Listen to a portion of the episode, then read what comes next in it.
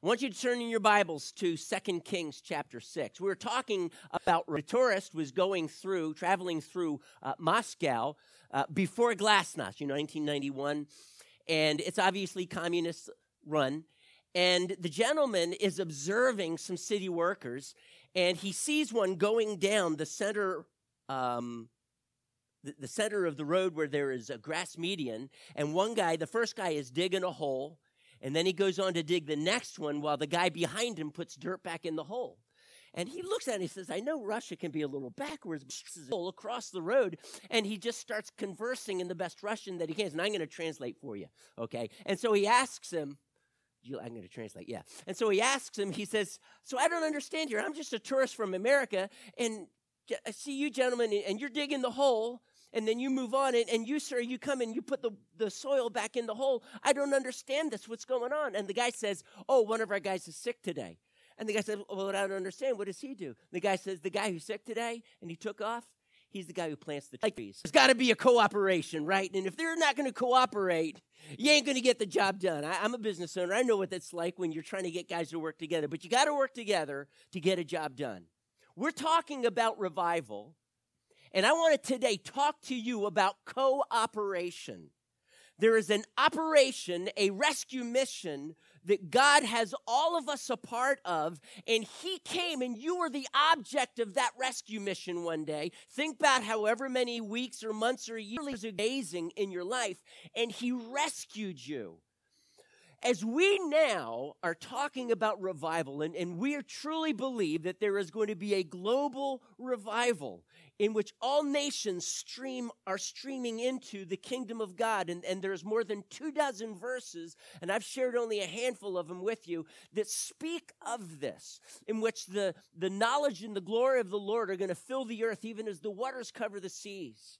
Even which the yeast it leavens the world are being leavened, but certainly not the entire world. The 1040 window, which is generally almost predominantly Muslim and Buddhist, uh, uh the gospel is is being proclaimed there. And in places like India, truly there's tremendous persecution, but the gospel is spreading rapidly.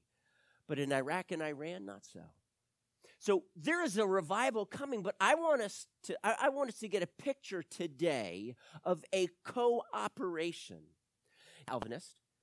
He comes from a certain particular perspective much of which is an emphasis on the grace of God and the sovereignty of God that I thoroughly appreciate.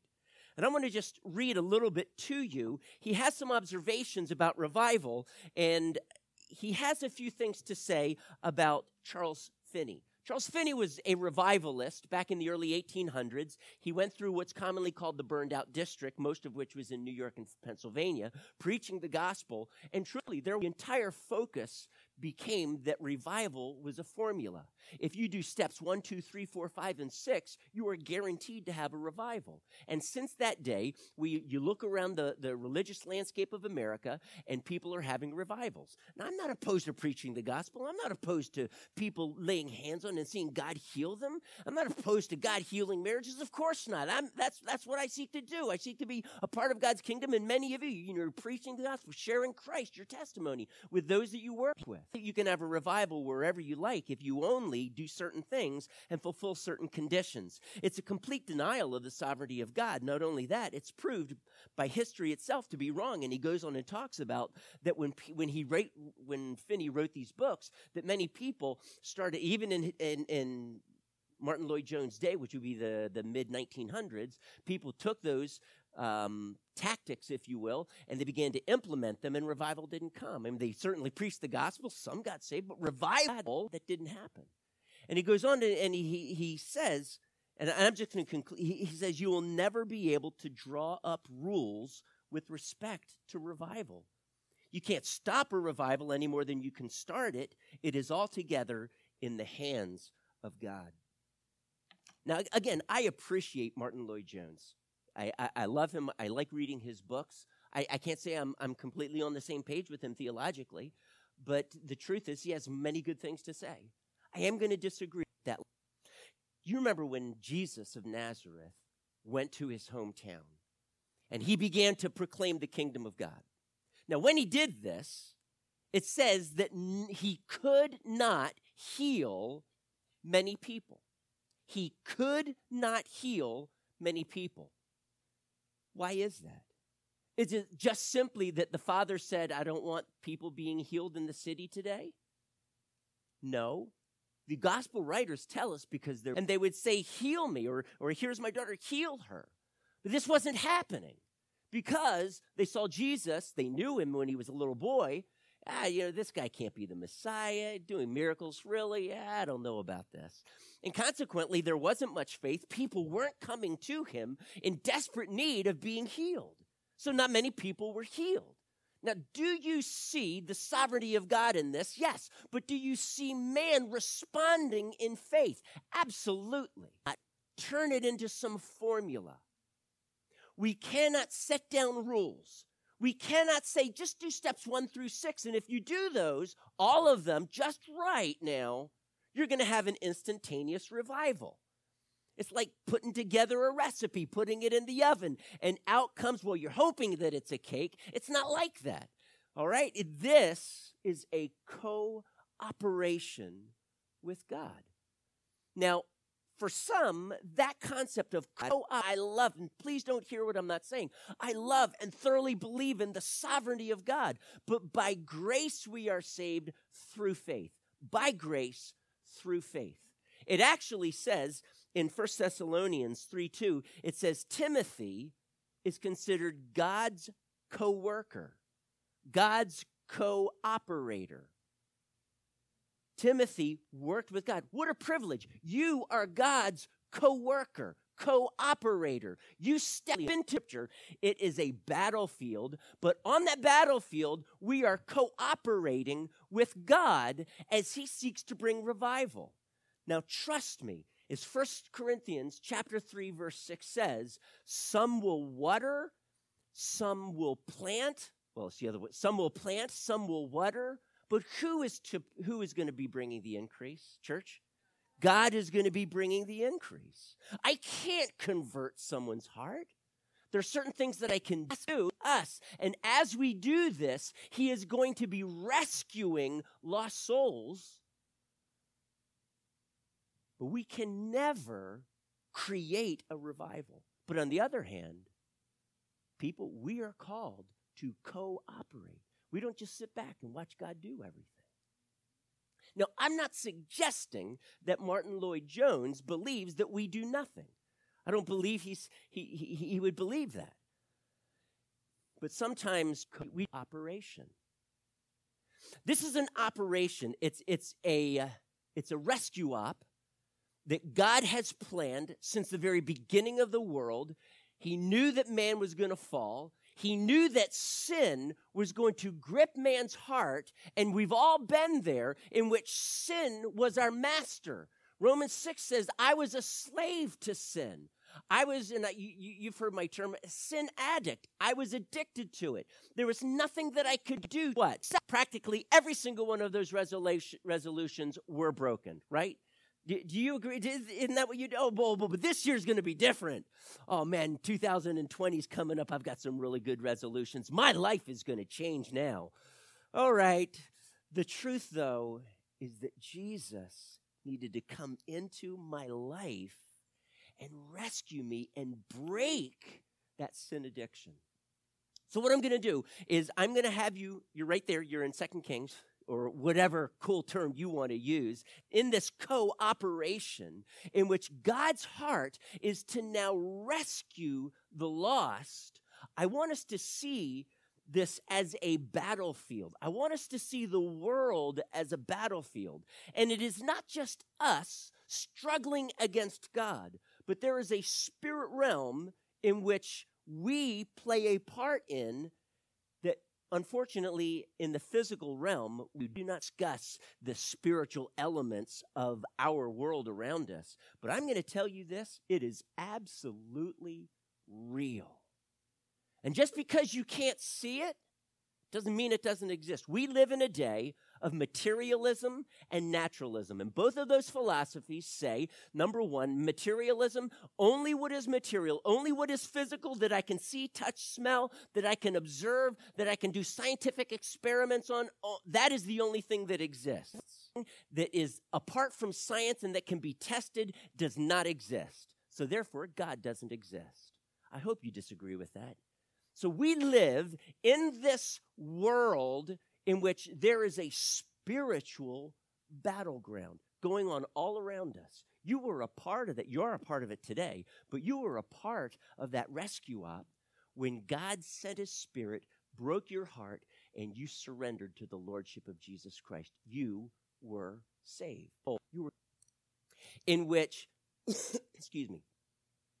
The king of Syria, he is struggling. He's frustrated because every time he goes to battle against the king of Israel, it's as if the king of Israel knows where he's going to be attacking. And when he goes to attack a town, the king of Israel's army is there.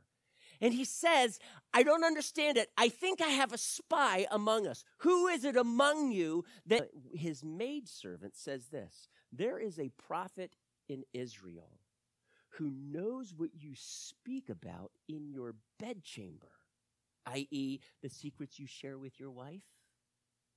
He knows them. You know, the king uh, of Aram is probably, Syria is probably freaking out. What? And he says, Who is this? The prophet Elisha. And Elisha would hear from God, go to the king. So the king of Israel was always prepared. So the king of Syria has an amazing plan. Find out where this guy Elisha is, and we'll see who's the tough guy on the block. And so he sends an army to Dothan, where Elisha is. And it's his army surrounds this town of Dothan, and his servant Gehazi wakes up in the morning and looks around and everywhere. They're goners. They're gonna, they, they are going to die. But then he says, Oh Lord, what shall we do? And in verse 16, it says this Don't be afraid, the prophet answered. Those who are with us are more than those who are with them. Now, I can only imagine Gehazi scratching his head and thinking, dude, what are you saying? That, that, that, those who are used to seeing that I'm not. And it says here he says, oh, eh, he says, those who are with us are more than those who are with them. And Elisha prayed, O Lord, open his eyes so he may see.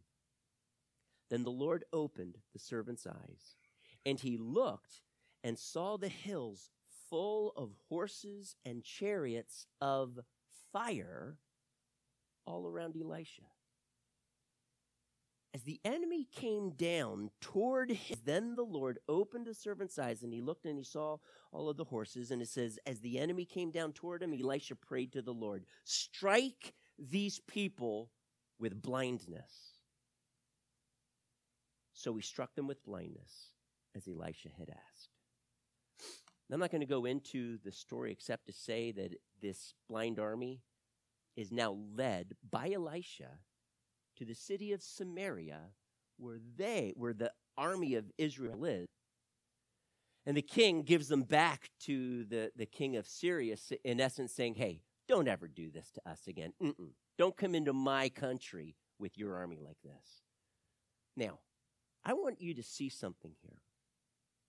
Gehazi walks out of his house, wherever he's staying, and he sees a physical army and he's filled with fear. What he doesn't see is the army of angels are called God's servants, flames of fire. Now, whatever that looks like, I know when they have visions of angels, sometimes the light is so bright it seems like fire. When Elijah is taken up in a whirlwind, he is caught up in a chariot of fire. The truth is that there are angels and, and church, there are demons as well all around us. Now, I'm not saying that to kind of freak you out. we then are engaged in a spiritual battle. Scripture says, where our battle is not against flesh and blood, but against the rulers and the authorities and the spiritual forces of evil in the heavenly realms. Our battle is a spiritual battle.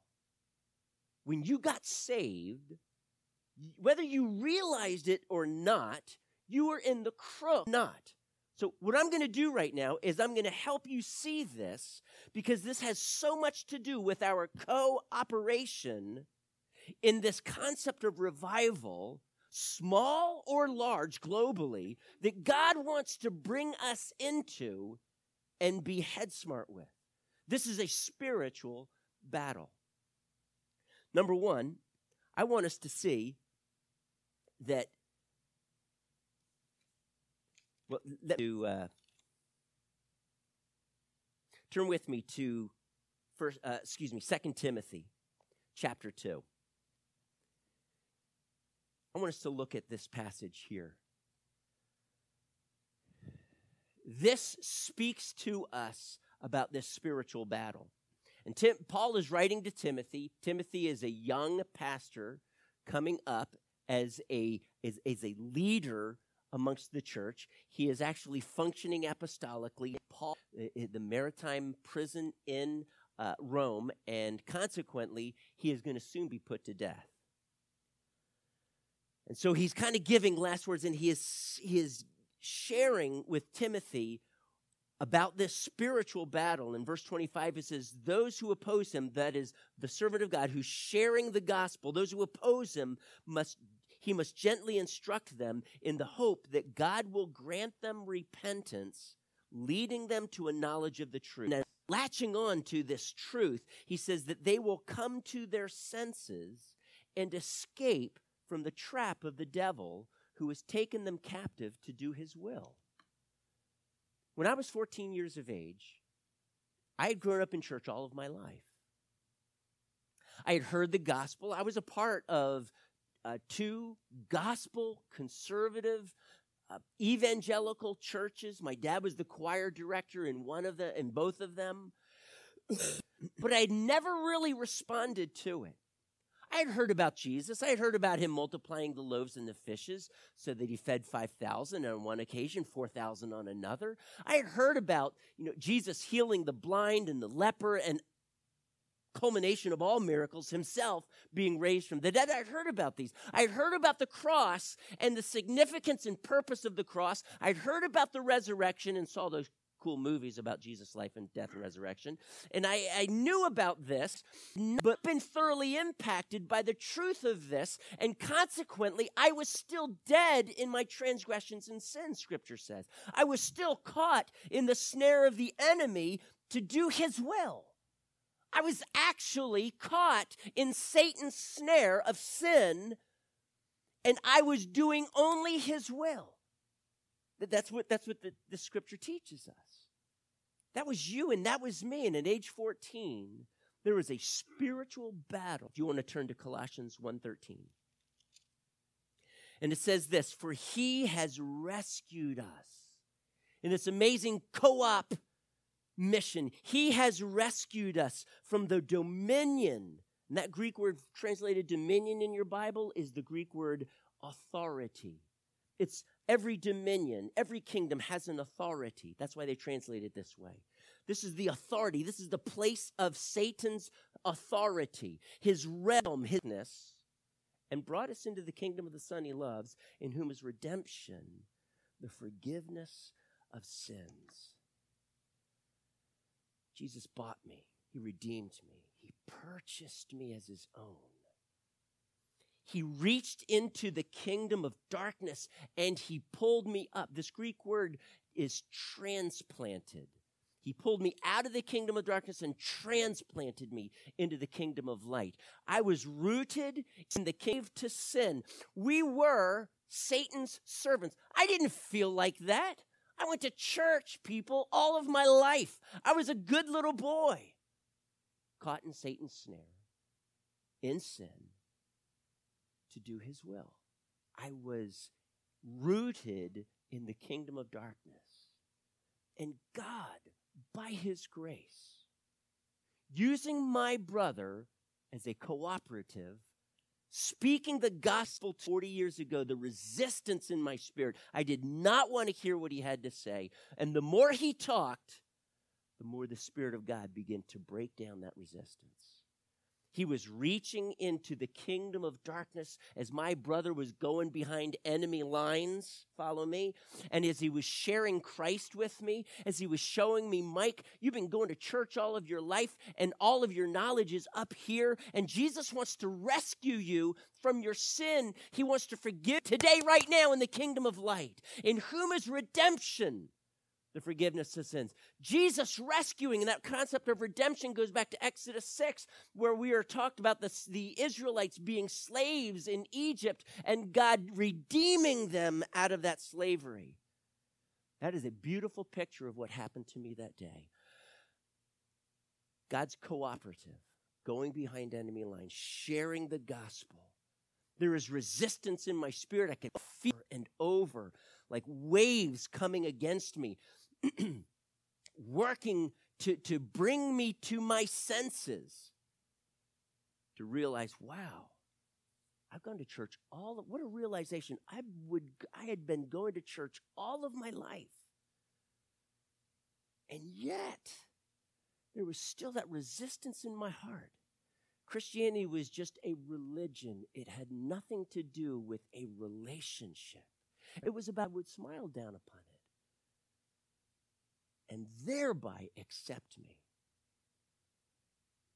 But I realized that it wasn't about what I did, it was about what Jesus did and my response of faith. And faith at that day, on that day, was me surrendering to Him.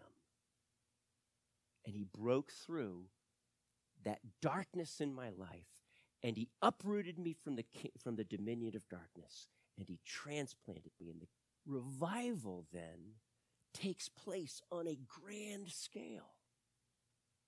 There are rescue missions going on individually. There are angels and demons all around.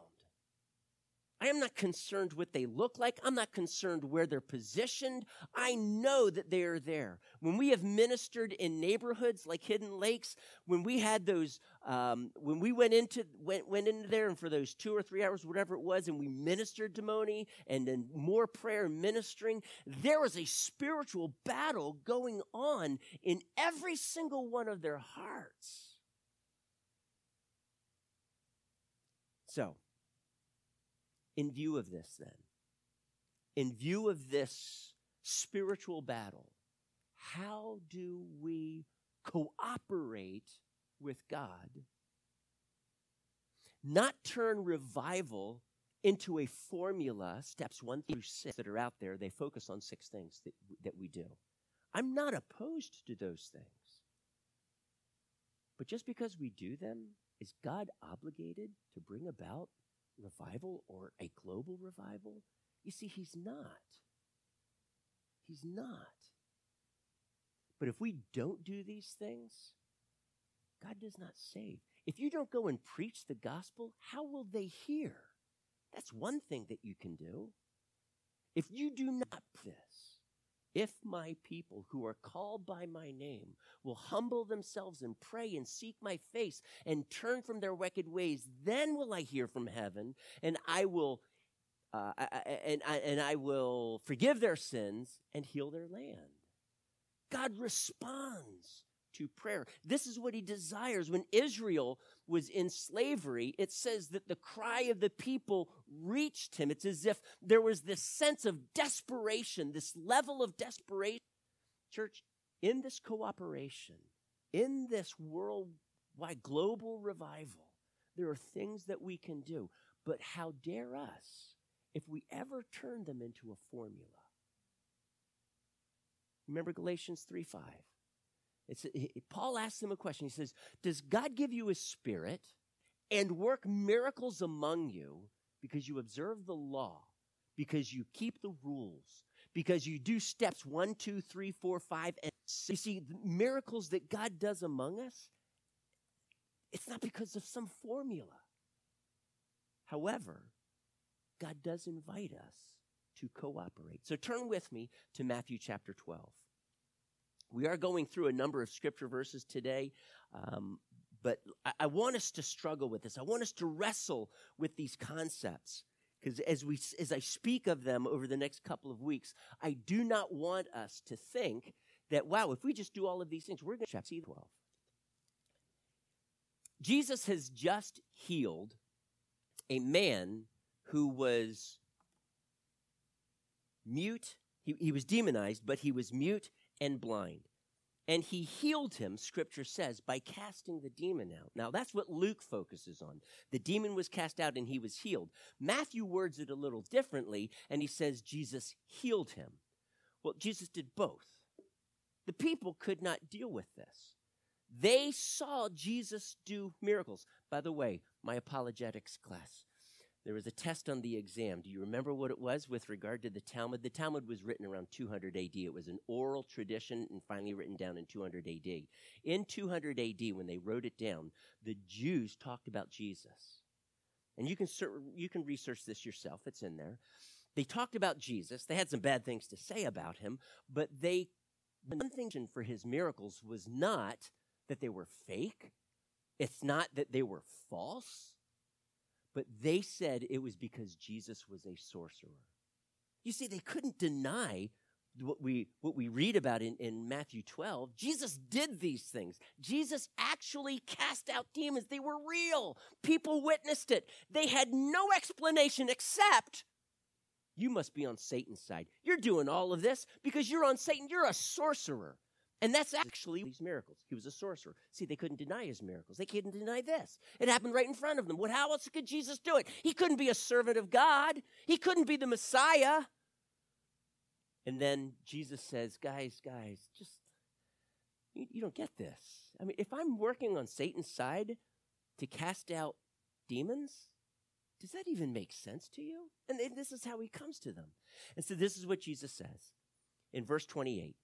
He says, But if I drive out demons, by the Spirit of God in Jesus, he did not source his sonship. Jesus was the Son of God. He was God come in the flesh, but that's not why he cast demons out. He cast demons out based on the Spirit of God that he was anointed with without limit. And so Jesus, he says, I ca- I'm casting out this demon by the Spirit of God. But if this is the case, then know this the kingdom of God has come. It's here right now, carved out of the mountain, and it demolishes the statue and becomes a huge mountain that fills the earth. That is the kingdom of God. That is what Daniel told King Nebuchadnezzar. That's the kingdom of God. The kingdom, that kingdom is now here. And how do I know that it's here? Because by the Spirit of God, this demon was cast out of the man that made him mute and made him blind and so now he's healed. And then he says this, or again, again, how can anyone enter a strong man's house and carry off his possessions unless he first ties up or binds the strong man? Then he can rob his house. Now, I've touched on this before, maybe a year ago or so. I want to touch on it again because it has everything to do with what we're talking about today. So, for many of you, this will be a review. I grew up in the Jesus People movement. As a teenager, sister, and you've met my sister. Uh, her husband Chuck passed away just this past January. They were very much in the late 60s, early 70s involved in the Jesus People movement. I remember going to these meetings, but in this time frame, this scripture verse was interpreted a certain way. And that was when you want to cast a demon out of somebody, then the way to do it is you first say, I bind the strong man in Jesus' uh-huh. name. Jesus is getting at here. Okay? What Jesus is getting at here is something very different. When he said, because he says here that if we are going to enter the strong man's house, Satan is the strong man. Let's understand that if we're going to enter his house and rob it, pillage it of all of his possessions, the first thing you've got to do whenever you enter into a strong man's house is you have to bind, you got to tie him up. Telling me that uh, the she, her, her aunt that many of you have met, Aunt Mimi. Uh, she had a sister, an older sister, and two older brothers, and they would play cowboys and Indians. And she was always the Indian, and her brothers were the cowboys, and they would tie him up, tie her up, and then leave her and go eat lunch. Now, when that, when we would, when we would, I was a boy and we'd play cowboys and Indians, and we never left them tied up to the tree. But this is what he is saying. You know, you want to, you want to go into the strong man's house, you got to tie him up. And so Jesus is saying, this is what you got to do. So here's my first question What is the house? When you're to enter the strong man's house to rob him, what is the house? Now, many go several verses later, verse 43 and verse 44, and it says, When a spirit comes out of a man, now follow me here. When a spirit comes out of a man, he wanders through arid places. I'm not going to get into that. Some interesting stuff. We're not going getting into it. Does not find any rest. He comes back to the house. And so the house is the man that he was cast out of. And if it is empty and cleaned, then he'll take seven other demons and inhabit him. And that basically is a picture of one whose the demons been cast out, but it's not been filled with truth. It's not been filled with the Spirit of God. Now, the Greek word we're looking at in verse 29 is the Greek word oikia. Now, oikia and oikos can both be translated house or household. They're very similar, they're synonyms. But the house in verse 44 is not the house in verse 29. The house in verse 44 is the man out of whom the demon was cast. That's not this house. Actually, Jesus already told us what house he's talking about. Go back, just a few itself will be ruined, and every city or oikia divided against itself will not stand. The house is Satan's kingdom. If you're going to go into, if you're going to go in, be, uh, okay, if you're going to cross enemy lines, go behind enemy lines into the dominion of Satan, and you are going to be a part of this rescue op mission to rescue lost souls and transplanted into the kingdom of light, you've got to first go into that kingdom. But to do that, you have got to bind the strong man. That's what he is saying here. This, is, this verse is completely relevant to what we are talking about and what we will talk about over the next couple of weeks. We are on a mission, it is a co op mission. We are going behind enemy lines, and this is a very spiritual battle that we go through, cast by their sin. And it is only the truth applied by the Spirit of God that will wake us up and realize, what am I doing? So that we call on the name of the Lord. Those who call on the name of the Lord will what, church? They will be saved. That's what Scripture is clear about. My goal as I go behind enemy lines, as I enter into Satan's house or his kingdom, we can also use the man. So then once he is bound and I go into his kingdom, I can rob him of his possessions. That doesn't mean take the world's money, take the world's businesses. That's not what he's talking about here. Those possessions, those things that he owns, that was me before I was 14. That was you before you came to Christ. You had your name and you had his. You were a part of his stronghold that Jesus needed to rescue you. How then do we bind the strong man? Jesus says that you know the kingdom is here because you the demons are being cast out. Jesus is walking in authority we bind the us. If you were to go to Luke 10, and I preached on this several months ago, when you go to Luke 10, Jesus says to those when after they went out two by two and proclaimed the gospel, they came back, whoa, man, even demons submit to your name. It was like so awesome, Jesus. We just said in Jesus' name, they were gone. People we laid hands, they were healed. This was so awesome, Jesus. And Jesus says, I am just so glad that you're excited. But understand this, the reason why it happened, I saw Satan fall like lightning from heaven, and it happened because is over all the power of the devil. But don't rejoice in that. That's your privilege. Rejoice that your name is found in the book of life. All right? Don't glory and, wow, this is so cool. Look what I did. Oh, yeah, in Jesus' name. No. But this is a truth that we need to latch. At. God if you are a Christian, if you are in Christ, you have received this authority. It is authority. Authority. We, by doing that, that authority binds Satan and his house is pillaged. The lost in his dominion are rescued and planted now in the kingdom of light. This is our privilege then as we cooperate with God. So, I'm going to end with this. We're going to look now at Second Corinthians chapter 10. It talks a couple of weeks. Those weapons must be wielded with authority.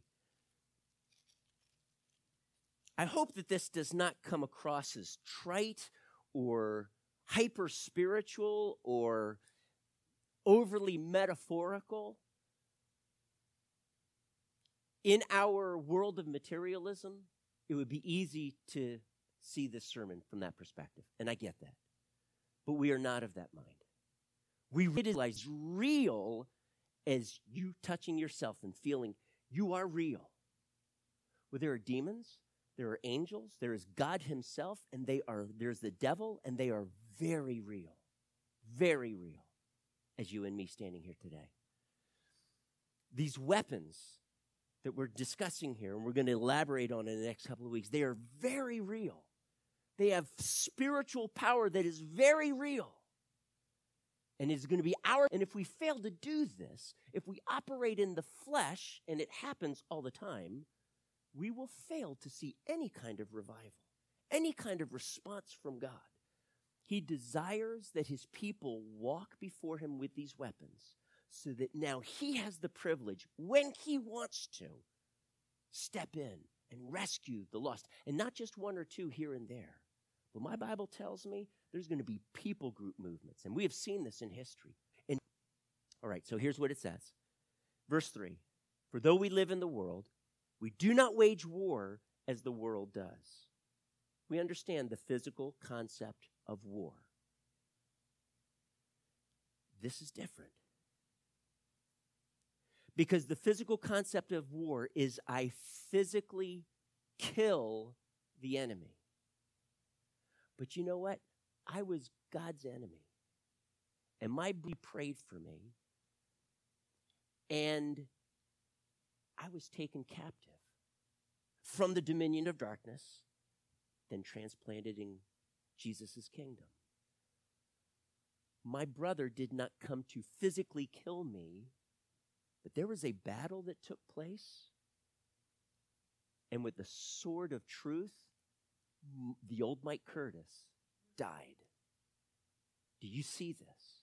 Against the strongholds that Satan had wielded in my life that needed to be broken by the authority of Jesus Christ. So we don't wield weapons like the world does. However, the weapons we fight with, verse 4, are not, excuse me, the weapons we fight with are not the weapons of the world. On the contrary, they have divine power. That means power of God. They have divine power to demolish strongholds. I was captive. I was in deception. I'd gone to church all of my life. I was deceived into thinking that by doing that, I was a born again believer in Jesus Christ. Of course, I'm a Christian. Why are you a Christian, Mike? Well, I go to church.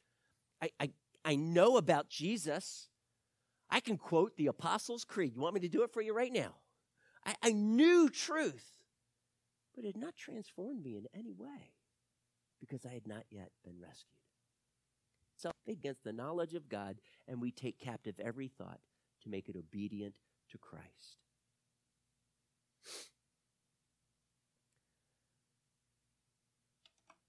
This warfare takes place all around us. And I'm just going to give you one example in, in concluding. And you will find this example in 2 Corinthians 6, verse 7. Paul says that though he, he, is, he is not left alone. And he says, We labor, we endure hardships for you. And he says, we are, in, in, essence, we're engaged in this battle with weapons of, listen to this, weapons of righteousness in the left hand and in the right hand. Weapons of righteousness. These spiritual weapons that we're just talking about. He, but these are weapons of righteousness in the left hand and in the right hand. In this spiritual battle. And many of the Corinthians have come to Christ as he and those who have been laboring with him have wielded these weapons of righteousness. What are these weapons of righteousness in the left hand and in the right hand? And I'm just going to give you one example. I remember that there was one gentleman at a car dealership, and my business caters to the paintwork and car dealerships. He worked in the service center. A, he was a good man at heart. He was going through some really hard times at home with his marriage. And he pulled me aside one day because he and I had talked and I had shared my testimony and I had just been trying to love on him, seeking to implement those weapons of righteousness in the right hand and the left hand. I knew that Hernan was caught in darkness, and my goal was to love Hernan, do that, Jesus said in the Sermon on the Mount in Matthew 5, he says that our light would so shine before men that they would see our good works and glorify our Father in heaven. So we are called not just to speak truth, but we are called to love people. When Jesus proclaimed the kingdom, did he just preach the gospel and leave them? No, he healed the sick. He sought to love them with weapons of to minister to him and he began to talk about you know his, his, relationship with his wife and, and so i just began to share truth with him and hope with him and show him that you know what in christ i'm not saying that that your marriage is just going to get all better. But that's where you've got to start. And Hernan said, you know what, uh, something, as I was sharing with him, it was like culminating, and he knew he needed to make this decision. And it was just impacting him and just beating him down. And then the, the, the hurricanes came in 2004. He lost his roof, a good portion of it much of his house got flooded and he was needing to move some stuff out of his house. And so I said, Hernan, uh, he was going to do that one side. I said, let me just meet you there. So I drove down to his house. He lived in Kissimmee. I drove down to his house and you could just see the drywall just peeling off. We just, we just started piling that furniture in. And I, I just did, and I, and I, am not the best at this. My wife is is amazing at this, and and I just I just wanted to love him. I wanted to share the truth of the gospel with him and I just wanted to love him. I wanted, I wanted Jesus through me to love him and point him more and more in the direction of Jesus, that it is only in Jesus, Hernan, that you will ever find hope. It is love. You're doing the best you can, but you're losing in this war with your wife. And she's going to leave you. Over some time, visited the church, his wife came with him, and God began this healing process. He gave his heart to Christ. God began healing his his his marriage. I don't know where Hernan is today. I know he had started a business. My prayer though is that he God had truly pulled him out of darkness, planted him in his kingdom and rescued his wife as well. You know what, church? It's so easy to just see things with our, our physical eyes and assume that's all there is to life.